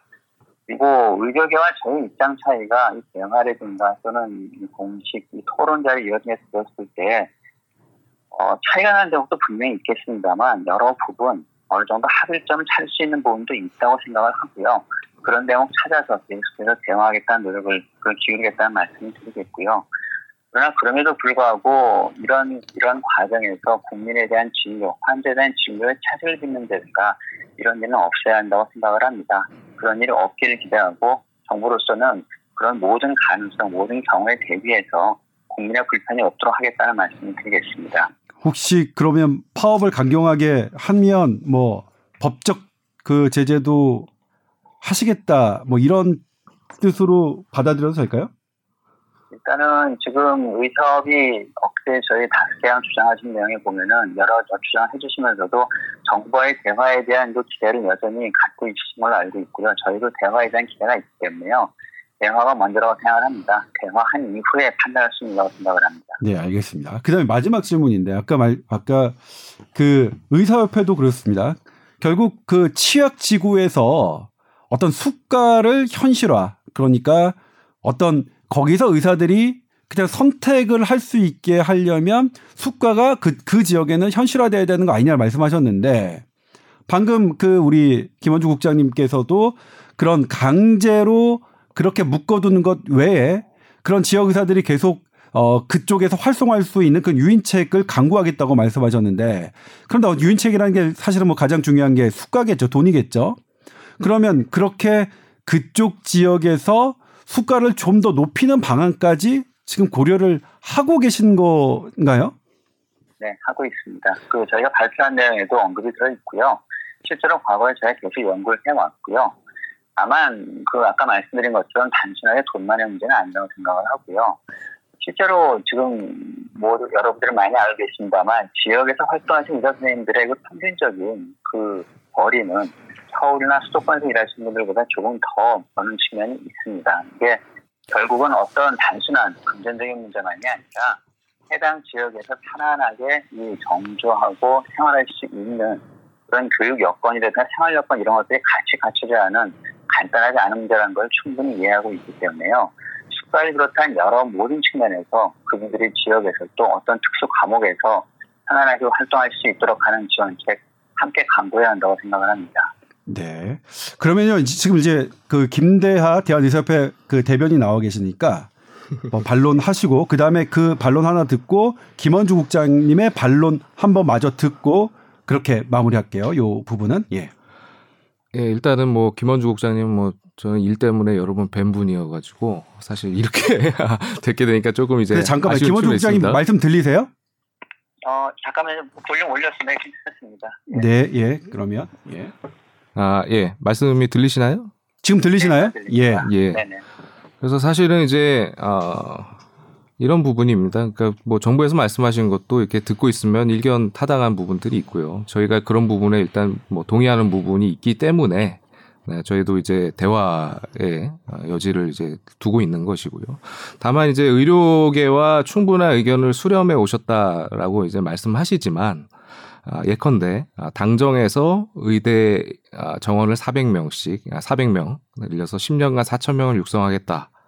아, 이런 안을 사실 발표를 하기 전에 의료계와 충분하게 상의를 했다. 내지는 의료계와도 어느 정도는 대화를 했다라고 이제 말씀을 하시려면 사실 그 안에 대해서 의견을 묻는다든지 최소한 어느 정도의 규모의 증언을 생각하고 있고 그것의 근거가 어느 정도가 되고 뭐 의료계가 우려하는 부분에 대해서는 이런 해법이 있다든지 이런 것들을 사실 대화를 통해서 먼저 제시를 하시는 게 맞다고 봅니다. 근데 사실 저희가 느끼기로는 사실 그런 프로세스가 없었다는 거고요. 뭐 정부에서는 이제 어떤 정책을 발표하실 때 사실 어 이렇게 계속 얘기를 하십니다. 의료계와 상의했다라고 이야기는 하시는데 대표적으로 2월 달에 전화 상담 처방이 발표될 당시에도 어 그렇게 발 말씀은 하셨습니다만 사실 제가 의사협회에 일을 했고 코로나19에 관련된 일을 아, 주로 담당했던 입장에서 아, 여기에 대해서는 사실 전혀 상의가 없었던 게 사실입니다. 그러니까 이런 부분들이 사실 어떻게 보면 상호 간에 좀 불신을 조장하는 게 많은 것 같고요.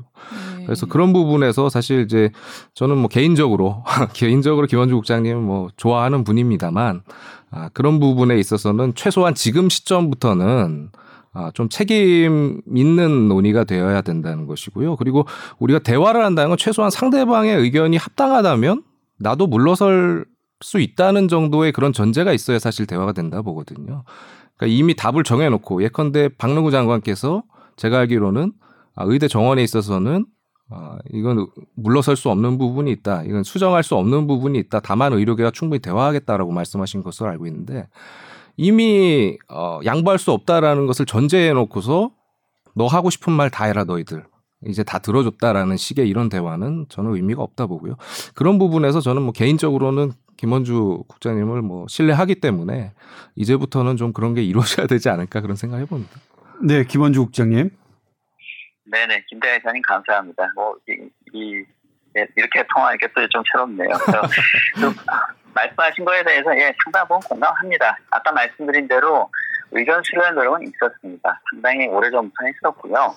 그리고 이 인원수나 이런 거에 결국은 나중에 많이 얘기가 나오겠습니다만 저희들 입장에서는 그 장관님의 그 말씀이 어떤 저희가 좀 그동안 그 많은 고심을 했던 그런 내용이 거기에 녹아있다는 말씀으로 이해를 합니다. 지금 정원 이 수에 많은 사람들이 지금 그 집중을 하고 있습니다만 이 수 자체에 대해서도 그 많다 적다에 대한 이해가 많이 오가고 있습니다. 그 저희들로서는 정찰하는 입장에서는 그리고 또 같이 발표하는 당의 입장에서도 그런 여러 많은 의견들을 감안하면서 그 상당히 조심스럽게 준비하려고 노력을 해왔다는 말씀 드리겠고요. 소통에 대해서는 저희가 나름 노력을 했고 그리고 뭐 과거 이제 그, 그 전화 상담에 대한 비교를 있냐면 그거보다 분배가 많이 했다고 생각합니다. 많이 노력을 했는데 그러나 그럼에도 불구하고 부족하다고 느끼신다면은 소통이 부족하다고 느끼신 거는 그 부족하다고 느끼신 분들의 말에 항상 제 귀담아 들어야 한다고 생각을 합니다. 들어야 할 거고요. 그리고 앞으로 소통의 기회는 계속 지금 열고 이야기하도록 노력하겠다는 말씀을 드리겠습니다. 네, 그리고 이건 이제 또 시민단체께서 지적해 주신 부분인데 사실 김원희 의원이 발의한 법안을 보면 거기에 공공의대 라는 말은 좀 빠져 있어요. 지역 의사에서. 이거는 어떻게 보시는지요? 어, 여러분들이 이제 그런 대목에 대해서 조금 혼란이 좀 있으신 것 같습니다. 처음에 제가 말씀드린 공공의대라고 저희 정부가 이야기하는 공공의대는 지금 명확합니다. 현 단계에서 공공의대는 그 서남대 후신으로 저희가 전국적으로 준비하는 공공의대를 의미하는 거고요. 그다음에 이제 언론이라든가 여러분들이 의대 설립에 대해서 특히 각 지역에서 많이 관심을 갖고 있는 걸로 알고 있습니다만 저희가 이번에 발표한 안에서 공공의대도 그걸 다루고 있는 것이 아니고 지역의사제를 내용 주된 내용으로 하고 있는 이 의대 정합 확충 안에서도 의대 설립에 대해서는 언급하고 있지 않습니다. 저희들은 지금 일단 음. 그 기왕에 설립이 되는 의대에 그 여건이 되고 역할할 수 있는 좋은 의대에 적절한 정원을 배치해서 좋은 학생들을 만들어내겠다는 이런 데 초점을 둔 아니고 거기에서 의, 의대 설립에 대한 얘기는 전혀 들어있지 음. 않습니다. 네. 의대 설립 문제는 별개로 논의할 사안이라고 생각을 합니다. 네, 그거는 그러니까 아닌 거네요. 그러니까 공공의대 서남의대를 앞서 말씀드렸듯이 공공의대로 하는 것, 애당초 당초 방안 그것을 얘기하는 것이지 별도의 공공의대를 설립하는 것은 아니다.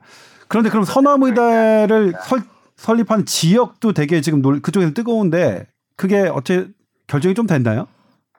그뭐 직접 담당하지 않는 모여서 잘은 모르겠습니다만 일단은 지금 발표할 때 전국 적으로만 되어 있고요. 아마 좀 추가적인 논의가 있지 않을까 생각하고 있습니다. 네. 아무튼 그 바쁘신 시간 와중에서도 연결해 주셔서 감사드리고요. 다음번에 이 이슈가 또 되면 그때는 좀 직접 나와 주셔서 이렇게 말씀을 해 주셨으면 좋겠어요. 네, 오늘 말씀 감사하고요. 감사드립니다. 예. 예. 다음에 네. 모시기를 희망하면서 이게 마무리할게요. 고맙습니다. 고맙습니다. 그러면 이제 일단은 정부 그 김원주 국장님의 말씀을 얘기를 들어보면 네. 일단 논의가 제법 있었다. 어? 제법 있었고 연구 뭐 이렇게 뭐 연구가 신뢰하지 못할 만큼의 연구라고 의료계에서는 얘기하지만 그렇지 않다. 보니까 들여다 보니까 신뢰할 만한 연구다. 그리고 실은 뭐 9천 명까지 뭐 증원해야 되는 연구도 있지만 4천 명 정도면 사실 뭐 뭐 반 반에 반 한 거다. 그리고 지역 의사회 지역 의사를 만드는 게 어 뭐 위헌 소지 있고 사실 그들이 정말로 그렇게 할까 뭐 고민했는데 위헌 소지는 없, 없다고 이제 뭐 최종 법률은 누가 위헌 소송을 낸다면 그건 이제 물론 헌재가 결정할 일이겠지만 어 보건당국이 판단하기에는 위헌 소지가 없는 것 같고 그리고 지역 의사가 계속 거기서 활동할 수 있도록 수가를 그쪽인 인상하는 방안을 검토하겠다는 것을 말씀하셨어요. 예. 이거는 아까 그뭐 뭐 의료계에서도 대단히 고무적인 얘기일 수도 있을 것 같은데 물론 이제 그 폭이 얼마나 되느냐에 따라서 뭐 조금 올리고 그러느냐 아니면 정말 실질적으로 파격적으로 올리냐 그런 문제가 있을 것 같은데 전반적으로 어떻게 보셨어요? 어, 그러니까 이런 말씀인 것 같습니다. 그러니까 뭐 어떤 학문적인 근거들은 아, 뭔가 좀 논란의 여지는 있지만 그래도 다수의 연구는 의사가 부족하다는 걸 좀 지지하는 거고 그래도 아주 많이 부족하다고 하는 것보다는 우리는 최소한의 안을 지금 추진하는 거다라는 정도로 이제 어, 요약이 되는 것 같은데요. 사실 이제 의료 인력을 추계해야 한다는 것이 굉장히 어렵죠. 그러니까 사실 이제 어, 추계를 한다는 게 결국에는 미래의 의사가 얼마나 부족하거나 충분할지를 따져본다는 건데 지금 이제 인구 구조도 따져봐야 되고 실제 의사들이 어떻게 배출되고 있고 어떻게 활동하는지도 따져봐야 되고 그래서 사실은 조금 어떻게 보면은 사실 뭐 생각하기 나름이고 연구마다 다 결론이 좀 다릅니다. 그런 부분이라서 저희도 뭐 이게 어떤 정밀한 연구를 통해서 아 이거는 제일 정확하니까 이거 따라가자 이렇게 할 수 있는 부분은 아닐 거고요. 결국에는 어떤 뭐 정책적인 정치적인 고려가 안 될 수는 없을 것인데 아 저는 좀 이런 말씀 드리고 싶어요. 그러니까 추계도 중요하지만 비슷한 사례가 있었던 외국의 예를 본다면 좀 이해가 되지 않을까라는 부분인데요. 어, 우리랑 이제 비슷한 어, 문화권, 아시아 문화권에서 제도도 상당히 비슷하고 그런 나라가 이제 두 개인데 일본하고 대만이거든요. 뭐 전국민 의료보험을 쓴다든지 아니면 뭐 기본적인 어떤 의사 어떤 의사와 이제 환자의 이제 관계라든지 문화, 의료 이용 문화라든지 이런 것들 비슷하거든요.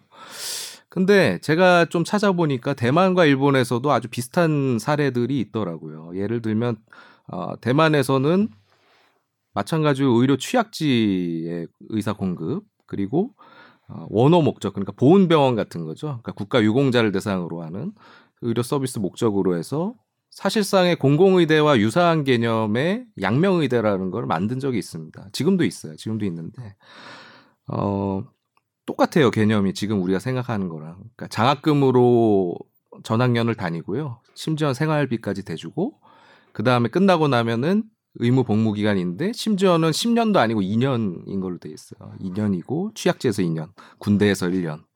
그 이후에는 자유롭게 할 수 있고 만약에 본인이 뭐 내가 장학금 받은 거 다 물고 자유를 얻겠다 하면 그렇게 할 수 있는 거고. 근데 이 제도가 한 40년 넘게 지금 운영이 됐는데 결론적으로 나중에 보니까 취약제 가서 의료 활동하는 의사는 졸업생 중에 16%밖에 안 되더라라는 겁니다.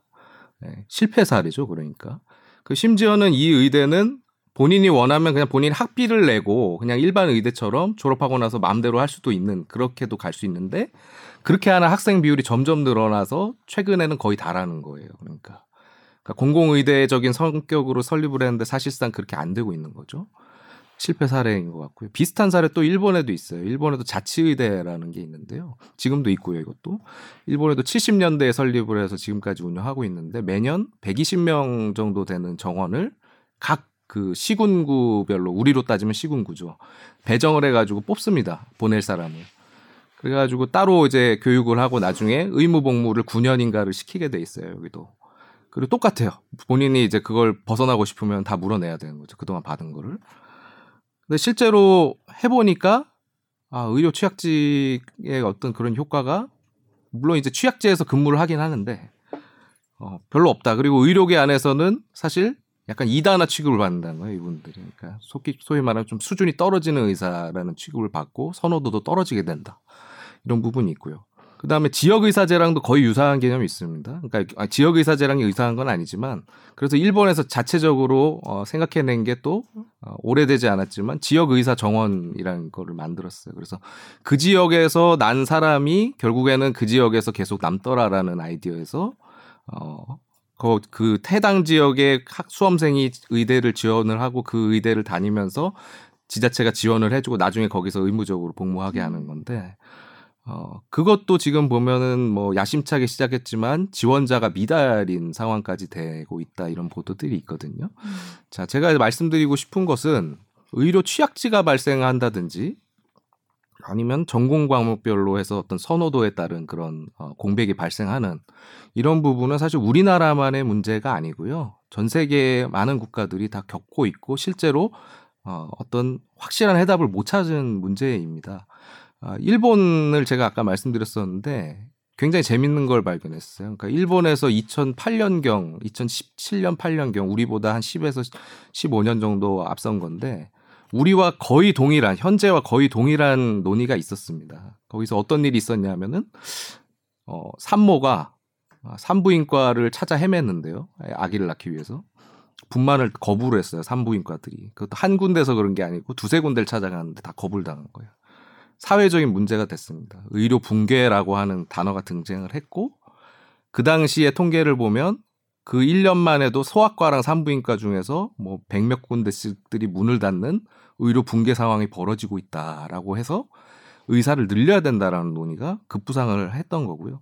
그런 것을 앞장서서 주장했던 분의 그 보도를 보니까 지금 정부가 하는 말이랑 상당히 비슷해요. 의사의 절대수가 적기 때문에 일단 벌어진 일이라 의사를 일단 늘려야 된다라는 겁니다. 실제로 그래서 의대의 정원을 일본에선 2008년경에 1000명 이상 증원을 했어요. 그리고 아까 말씀드린 자치의대랑 그다음에 지역 정원 이런 것도 같이 했었고.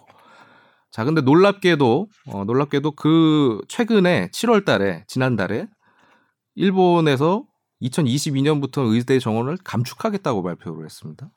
그러니까 우리랑 반대죠. 우리는 지금 늘리겠다고 하고 있는데 그럼 왜 그렇게 됐냐를 따져보니까 2015년경에 일본 정부와 이제 의료계가 추계를 해보니까 인구는 갑자기 많이 줄어드는 상황이 발생하는데 의사는 너무 많이 어, 늘어났다.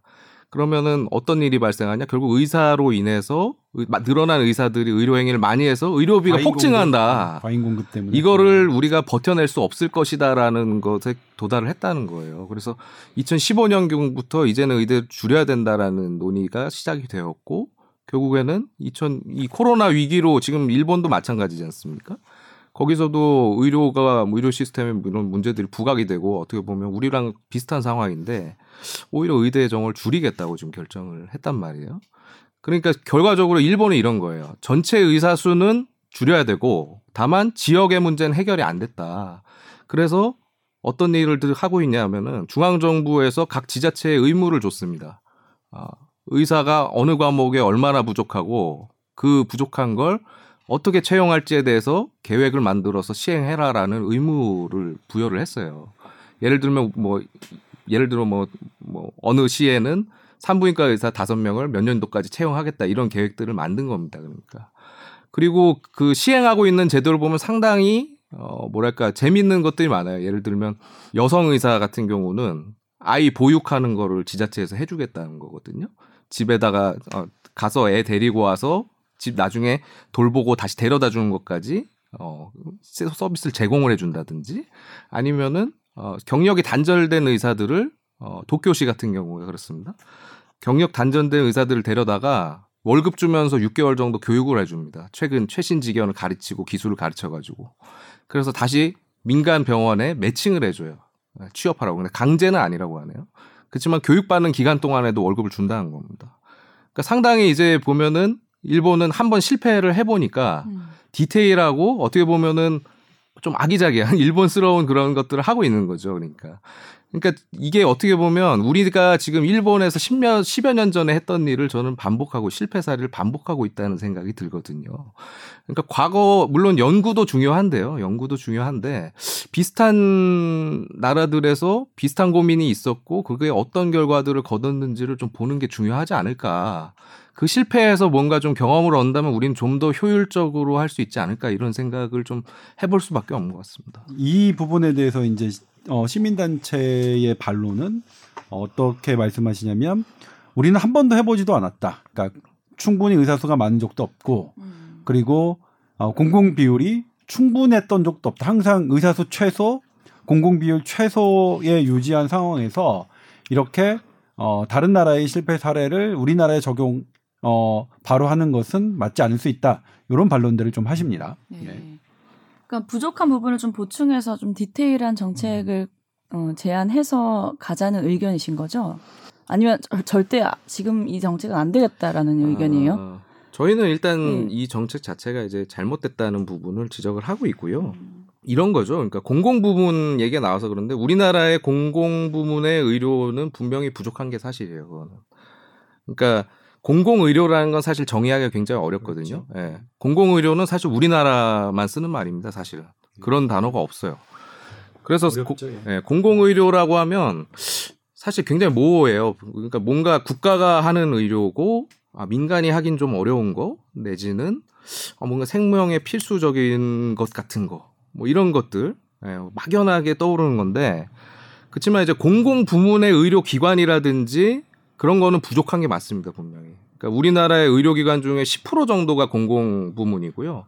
90%가 민간. 그러니까 병상 소유 그렇죠. 병상 수나든지 따지면 이런 걸로 그러니까 병원을 소유한 사람이 국가냐 비영리법인이냐 국가냐 예, 국가냐 아니냐를 네. 따지면 10% 정도밖에 안 되고요. 그거는 심지어는 뭐 미국 같은 나라보다도 훨씬 적은 거거든요. 근데 이거를 뭘 의미하냐면 그동안 국가가 공공 부문에 투자를 안 했다는 겁니다. 의료원을 세우고 경쟁력을 키우는데 투자를 안 했다는 것이고요. 반면에 그럼에도 불구하고 우리가 사실 어, 의사를 만나기가 너무 쉬운 나라고 네. 예, 의료 서비스에서 있어서 어떤 산분 진료라든지 아니면 또 어떤 부분적인 지역에서 전공에 있어서 그런 공백이 느껴지긴 합니다만 전반적으로 봤을 때는 사실 의사를 굉장히 쉽게 만나고 빨리빨리 서비스 받을 수 있는 나라라는 점에서 또 많은 국민들이 어, 만족하신 게 맞잖아요. 그거는 뭐냐면은 공공 부문에 사실 의, 그 국가가 의무를 안 했던 부분만큼을 민간이 사실 보충을 하고 있었던 겁니다. 더군다나 이제 저는 이렇게 저희는 이렇게 보거든요. 의료 행위가 공공 의료가 그러면 공공 부문에 다시 말해서 공무원인 의사가 공공 의료 기관에서 행하는 것만이 그런 공공 의료냐? 아, 저희는 그렇게 보지 않습니다. 예를 들어 대구 경북에서 코로나19 막 늘어났을 때 결국에는 거기에 달려가서 많은 역할을 했던 게 민간 의사들이었거든요. 그러니까 민간 의사들의 어떤 그런 역량이 사실 공공성으로 발휘될 수 있는 부분이 많고 실제로 민간의 역량은 아까 말씀드린 그런 맷집 같은 거 있죠. 그러니까 우리 하드 트레이닝이라든지 굉장히 척박한 환경에서 그런 걸 버텨내는 능력이 사실은 제가 봤을 때 세계에서 가장 뛰어난 편이거든요. 그런 부분을 사실 어떻게 보면 활용할 수 있는 방법을 찾는 것이 맞는 것이지 지금에 와서 아 10%밖에 안 되는 공공의 비율을 늘리기 위해서 일단 의사부터 공공 부문의 의사부터 늘리겠다라고 접근하는 것은 사실은 굉장히 좀 비효율적인 데다가 어떻게 보면 지금까지 공공을 대체해 왔던 민간에 대한 어떻게 보면은 어 뭐랄까요 좀 배신이라고 봅니다 저는 그거는. 네. 네. 일단 형평성을 위해서 이제 네. 발언 기회를 이제 더 이상 드리면 안 될 것 같아요. 일단 류일 아나운서는 어땠어요? 예. 일단 그러니까 의료 소비자적 입장이죠. 여기서 가장. 예. 그러니까 아직까지는 조금 의사들이 약간 이기적인 의견을 더 내는 부분이 있지 않을나라는 생각이 좀 남았어요. 어떻게 보면은 이런 정책이 나왔을 때 좀 합의점을 찾아서 어, 이런 사안들을 해결하는 과정으로 이번 이 사건을 생각하면 될 텐데 아 이건 말이 안 돼 하고 난 못해 이런 입장이라고 하신다면 솔직히 저희 소비자들의 입장에서는 그런 이런 뭐 쏠림 현상이라든지 취약지 문제들을 정말 음 깊이 좀 고민을 해주고 실질적인 정말 의사들이 원하는 정책 해결 방안 이런 거를 내야 되지 않을까라는 생각이 들어요. 네. 네.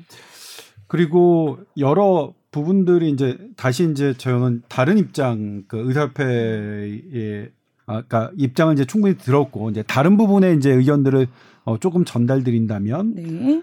어 그분들은 지금 현재 의료계가 왜곡돼 있다.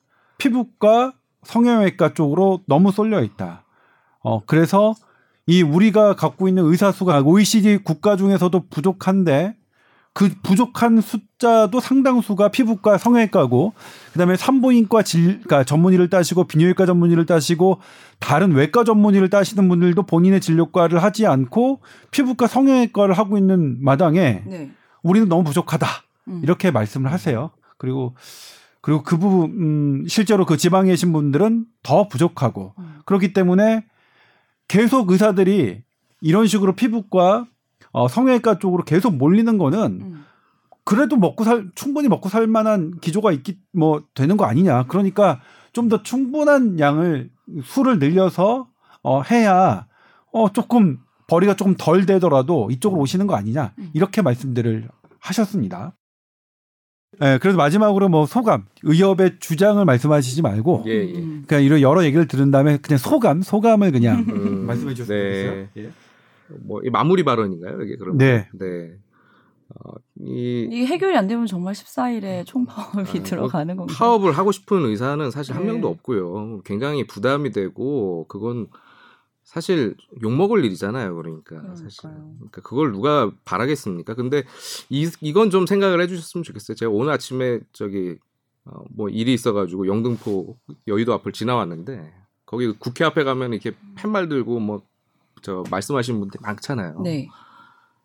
결국에는 그분들이 결국은 답답하니까 그런다고 생각을 하거든요. 근데 이제 의료계 아까 이제 뭐 김원주 국장님은 충분히 소통해 왔다고 말씀하셨습니다만 아, 사실은 어 지금까지 관행이 어, 이런 정책을 할 때 사실 어, 특정 뭐 의료계 어, 의견을 반영해 준다든지 이런 것들이 사실 굉장히 없습니다 실제로 저희가 뭐 파업을 네 파업은 저희도 말 그대로 수단입니다 네. 네. 이렇게 그래도 파업을 말씀드리니까 이렇게 불러주시고 이야기를 좀 할 수 있는 기회를 주시잖아요 그래서 그런 절박함이 있다는 거 그다음에 마지막으로 정말 한마디는 네.